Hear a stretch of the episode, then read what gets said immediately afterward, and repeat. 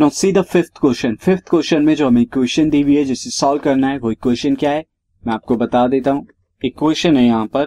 Sine x plus sine three x plus sine five x और ये हमें किसके बराबर दिया है? ज़ीरो के बराबर। तो सबसे पहले मैं यहाँ पे क्या लिख लेता हूँ? Sine five x plus sine x इसके बीच में मैं फॉर्मूला लगाऊँगा sine A plus sine B का। और साइन थ्री एक्स आप एज इट इज़ रहने दीजिए, क्योंकि ये बाद में कॉमन आ जाएगा। कैसे आप देखिए sine A plus sine B का फॉर्मूला क्या हो जाता है? Sine A plus sine B का फॉर्मूला है two sine A plus B by two यानी कि five x plus x by two into cos A minus B by two यानी कि five x minus x by two ये आ गया and then plus का sine three x as it is is equal to zero अब आप जब इसे सॉल्व करेंगे two sine five x plus x, six x six x by two कितना हो जाएगा? Sine three x.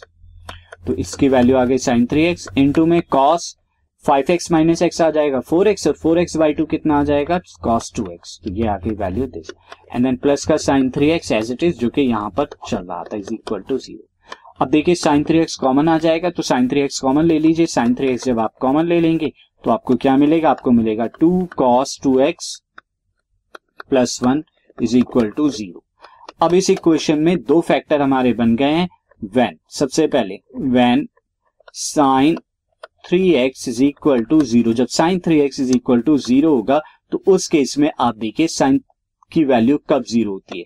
साइन की वैल्यू कब ज़ीरो होगी? साइन की वैल्यू तभी ज़ीरो होती है, जब साइन क्या होगा? जब पाई एन पाई एन पाई का फैक्टर होगा। यानी यहाँ पे एन क्या है? Where n belongs to integer कोई भी इंटीजर हो सकता है जब भी पाई का मल्टीपल होता है साइन तभी वैल्यू ज़ीरो होती है। तो यहाँ पर मैं क्या लिख सकता हूँ? यहाँ पर इस केस में मैं लिख सकता हूँ कि three x is equal to n pi and x is equal to n pi by three तो यहाँ पर एक सॉल्यूशन आया आपका एक्स का। नाउ अब सेकंड जब आप two cos two x plus one को ज़ीरो के इक्वल रखेंगे तब क्या होगा? सो so, उसके लिए हम यहाँ पे देखते हैं। When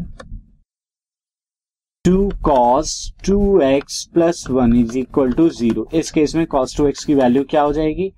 कॉस टू एक्स हो जाएगा। This is cos two x से इस कर देता हूँ।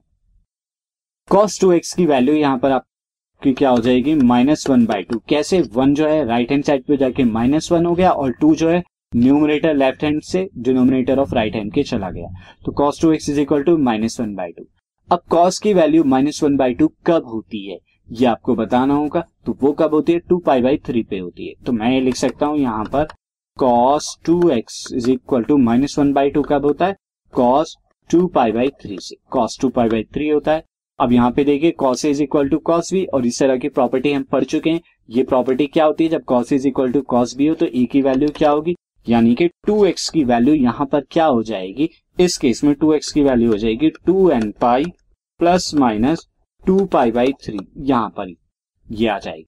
Where n belongs to the integer अब यहाँ पर फाइनली आप एक्स की वैल्यू टू से डिवाइड कराएँ, अगर दोनों जगह तो एक्स इज़ इक्वल टू क्या आ जाएगा? N pi plus minus pi by three तो यहाँ पे एक्स की दो वैल्यू आ गई, एक वैल्यू तो ये आई है, और दूसरी हमें फ़र्स्ट वाले फैक्टर से आई थी, एक वैल्यू ये मिली।